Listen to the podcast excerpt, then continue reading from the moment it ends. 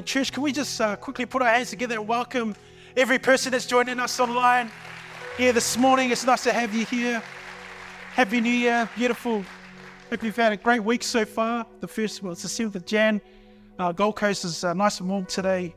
But it's nice to have you here uh, this morning. I, I want to open our Bibles to Matthew 7 24 to 27.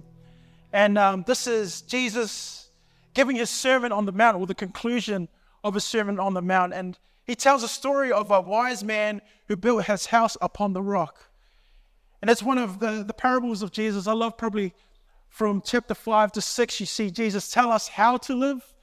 And then the conclusion, this is uh, maybe a, a challenge and an encouragement that if you're a true believer or a follower, this is what you need to do to outwork these things.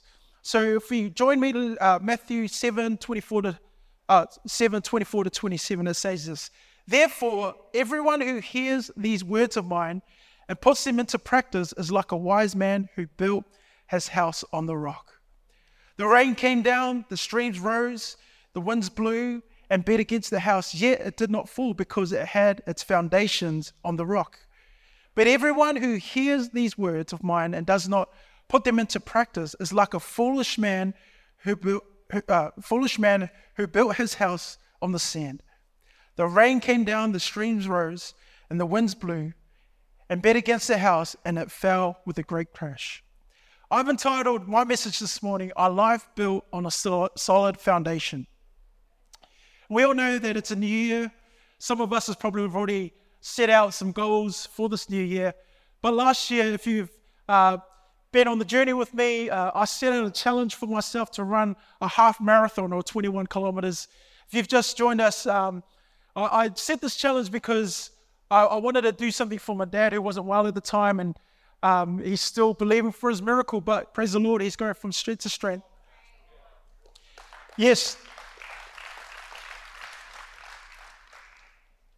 So I really wanted to uh, set myself a challenge and, and, and, and go out and do this. And um, I, I want to make a massive shout out to all of those athletes that run any short or long distance.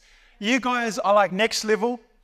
Um, because I started to set out on this journey, uh, I started running and I thought my running game was pretty strong. You know, I, I played rugby union. Uh, that's a sport they play in heaven. Um, and, and, I thought, you know, I was a loose forward, so I had this uh, aerobic fitness. And I uh, quickly discovered that, nah, I was really unfit. Like uh, these big Samoan legs couldn't even tick over three kilometers.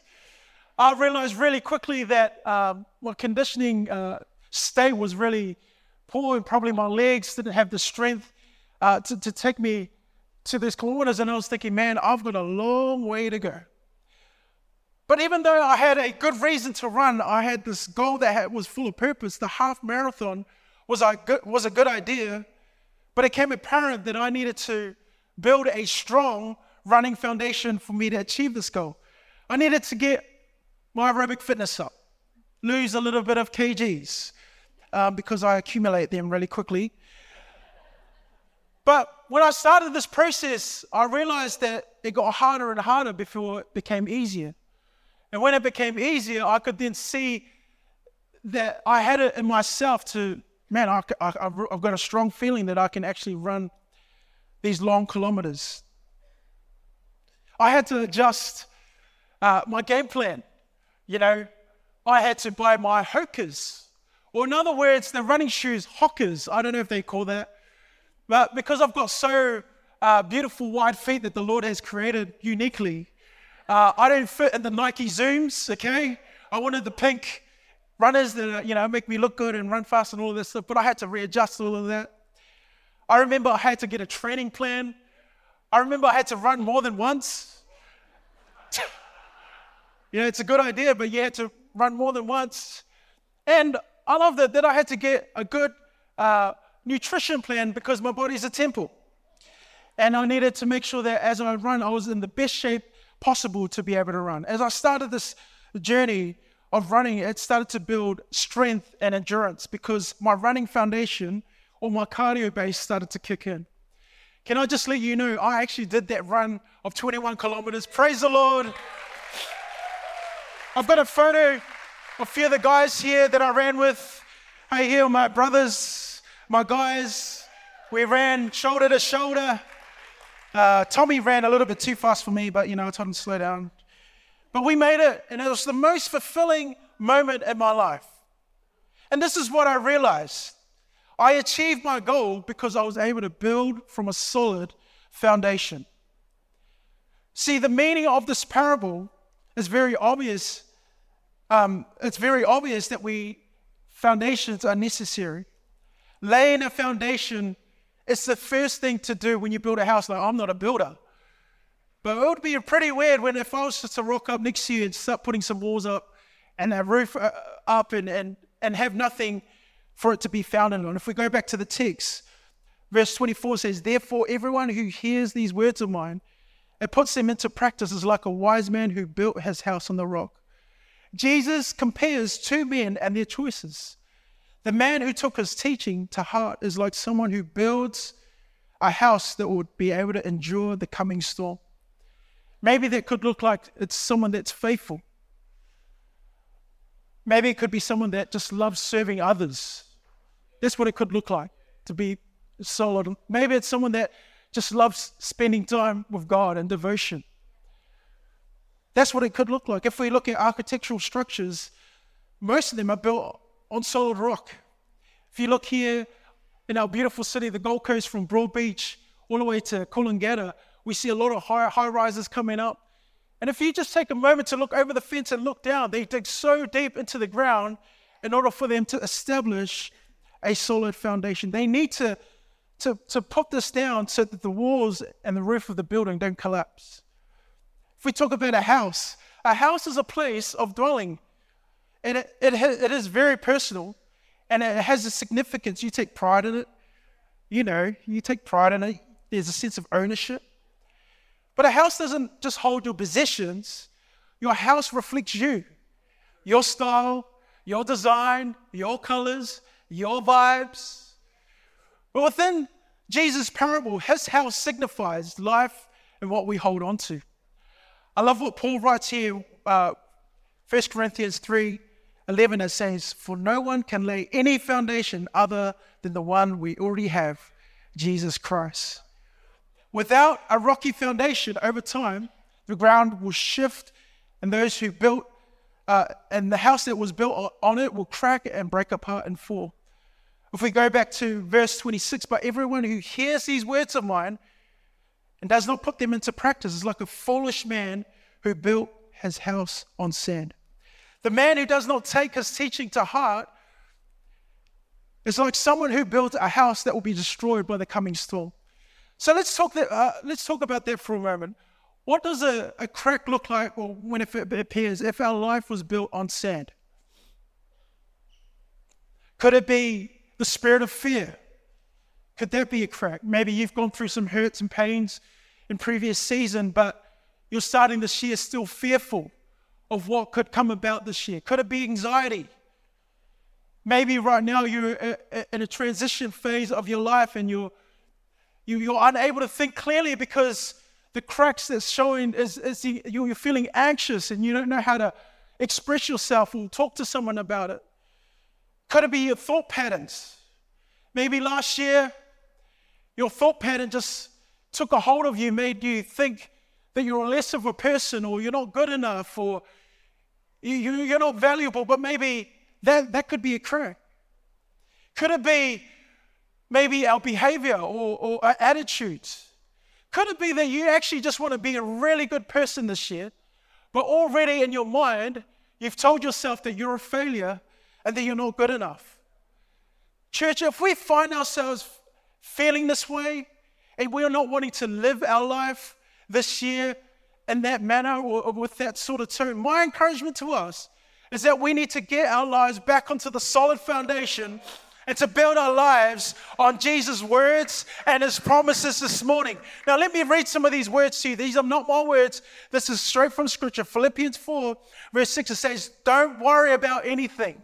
Instead, pray about everything. Tell God what you need and thank him for all that he has done. Romans 8, verse 28. And we know that all things God works for the good for those who love him, who have been called according to his purpose.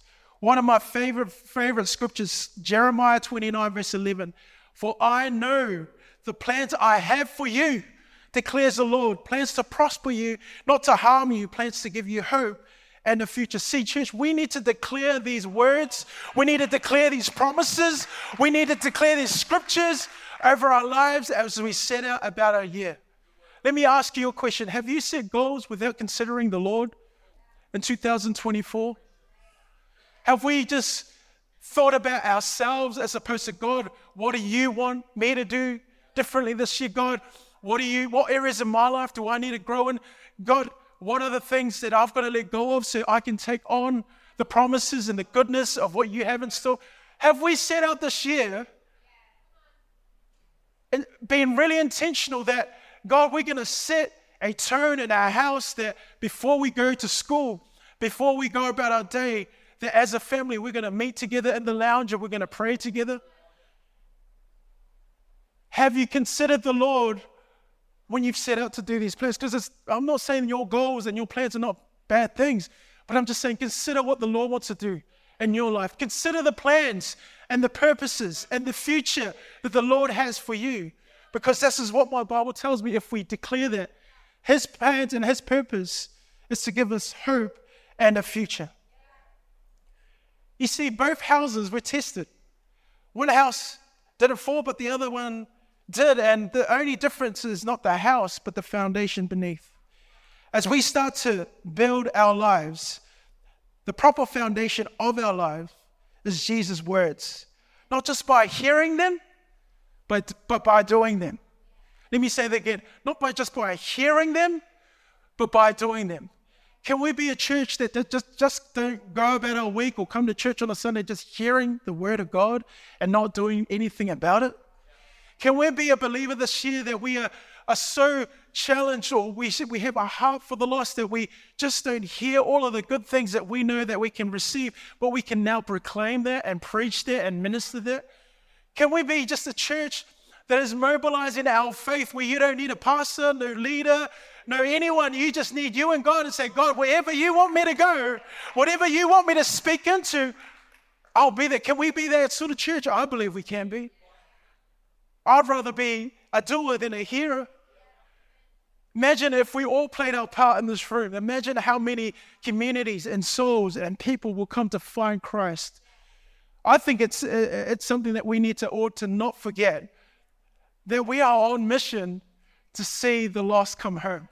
We are on mission to see God's name be glorified in our homes, in our schools, in our governments, in our city, over uh, every person here today, we are here for a purpose to see God's name be glorified.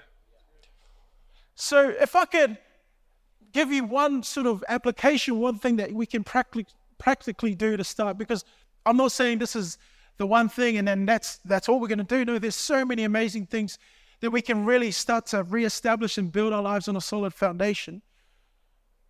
But one thing that's really helped me to really refocus and realign myself to what God wants is this principle of the first 15. Now, some of you guys have heard it. Give me a wave if you heard this principle before. Cool. If you haven't, if you just joined us, hey, I'm just saying to you, this is a real simple tool or principle that you can take hold of today.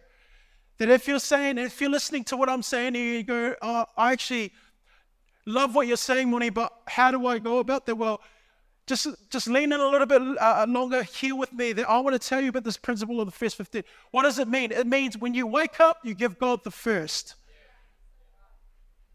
How many of you wake up and go to your phones? How many of us go to, wake up and go to our emails? How many of us wake up and go to our schedules for the day? No, this principle will allow us and challenge us that nothing else matters. When you wake up in that morning, that the first 15 minutes belongs to God if you allow it to. I love that as I heard this principle some years ago, I took a hold of it and it has changed my life. It opened so many other doors that I never knew that I could be uh, exposed to or discover or experience. But it was because I started somewhere.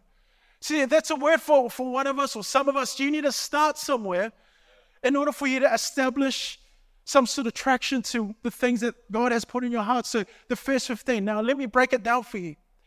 Let me break it down. The first five minutes of your morning is in God's Word. You see, we can hear God's Word, but if we're not reading God's Word, then how are you supposed to do God's Word? This might be for some of us that have drifted away or maybe have gotten complacent with our quiet times. Friend, family, uncle, auntie, nan, pop, mum, dad, listen to me. I want to encourage us that when you wake up in the morning, start with the Word of God. Psalms 23, verse 1 The Lord is my shepherd, and I will not lack. How beautiful is that? Psalms, when you read it first thing in the morning, it's not, I'm not thinking about this person that's got a problem with me on the email or this thing that was posted on social media. No, no, I'm going straight to the word and say, The Lord is my shepherd. I shall not want, I shall not lack. I sh- God, these are beautiful words. I wonder what it would look like for us if we start to illuminate God's word on a daily basis. First five minutes, right? Say first five minutes, God's word. Awesome. The second one is uh, the second five minutes is the five minutes of being in worship. Who loves worship? There's something about worship. Now, I'm a worshiper, but I know for me, when I start to play on that one song, because five minutes is one song, right? So there's Spotify, uh, iTunes, YouTube worship. There's so many beautiful songs out there. Just find that one song and just allow yourself to, to, to simmer and, and think about the words and the promises and, and the challenge that you've read in the word. And then you shift over to worship and say, God, I just lay all of me to, at your feet this morning.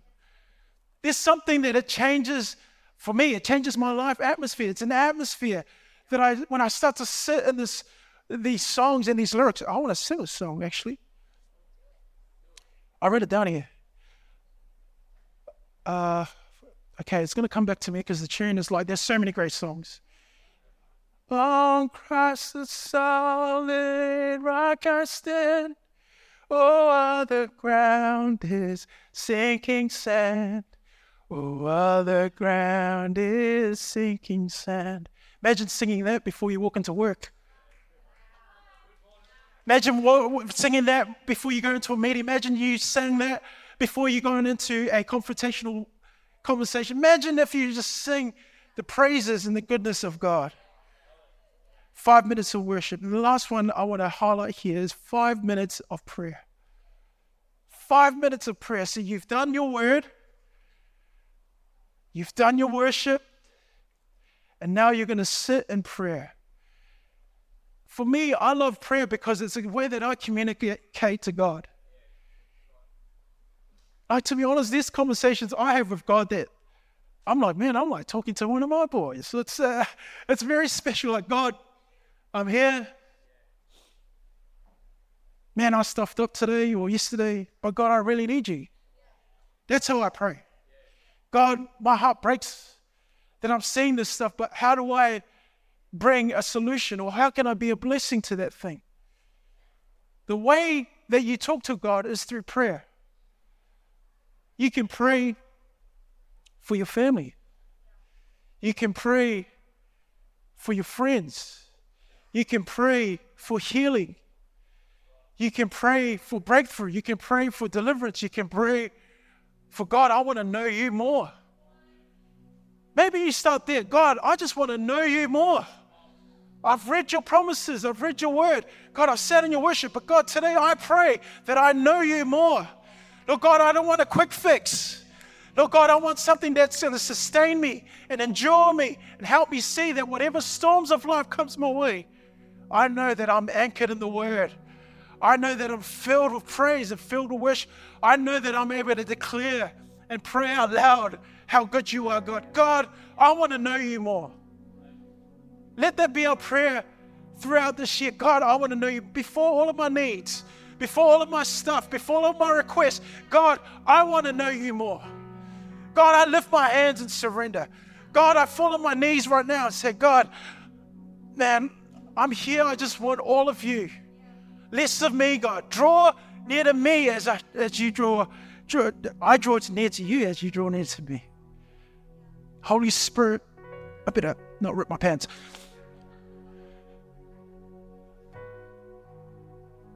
Let there be a prayer. Come on, church. We need to start filling our atmospheres, our rooms, uh, our places of work, our places of school with what? With prayer. It's a weapon. It's not for softies. Prayer is a good thing. For some of us who have been believers for a long time, we forgot to how to pray. Go back to Matthew. Where do I put it? Put Matthew 6, 9 to 13, the Lord's Prayer. The Lord's Prayer, if you want to know how to pray, read that scripture. It's really, really good. It unpacks it for you. But what would it look like for us if we were to put God first was our first 15? But Moni, I'm a night owl. I play games all night. Well, it's a new year. Here's the challenge. First 15. Five minutes of what? Five minutes of word, five minutes of worship, five minutes of prayer. Hey, Moni, I'm a shift worker. I'm not saying these are hard and fast rules, but I'm just saying, what would it look like if you gave your first 15 to Jesus? Now, this is not the the one tool, the, the one thing that you can do. But what it does is it opens up other opportunities. You know what the cool thing about First 15 is for me? I started to find myself praying in the car. You know, sometimes I was just so fixated on this is my seat, this is where I sit, this is where I pray. But then I started to walk and I started to pray. I started to drive to places I started to pray.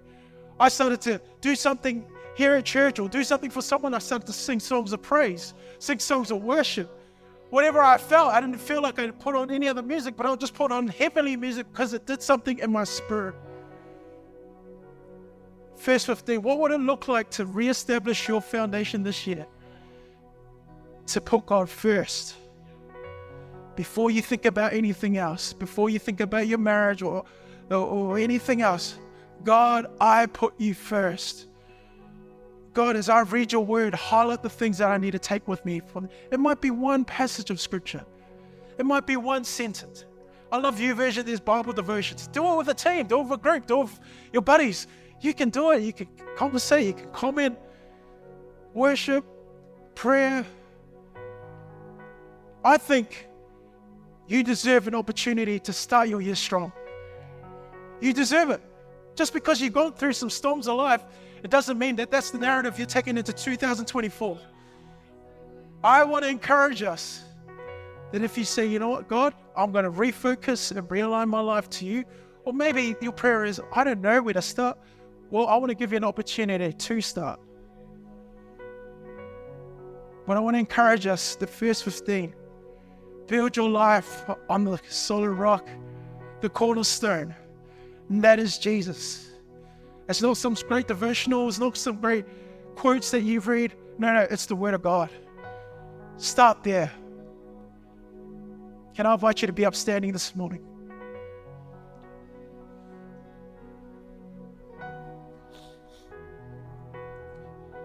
I want to read James 1 22 to 25. But don't just listen to God's words. You must do what it says. Otherwise, you're only fooling yourselves. For if you listen to the word and you don't obey it, it's like glancing at your face in a mirror. You, you see yourself, you walk away, you forget what you look like. But if you look carefully into the perfect law that sets you free, and you do what it says, and do, don't forget what you heard, this part here, then God will bless you for doing it. Then God will bless you for doing it then God will bless you for doing it. When you hear the God's word, for God will then bless you for doing it. He will. So as we start this year, as we establish our goals, as we start thinking about what this year can bring, can I ask you to consider put God first? Build your life on the rock. Don't worry what's happened. Worry about, well, not worry, but be excited for what's to come. Trust in the Lord. He is your home, He is the light, and He wants the very best for you and for me.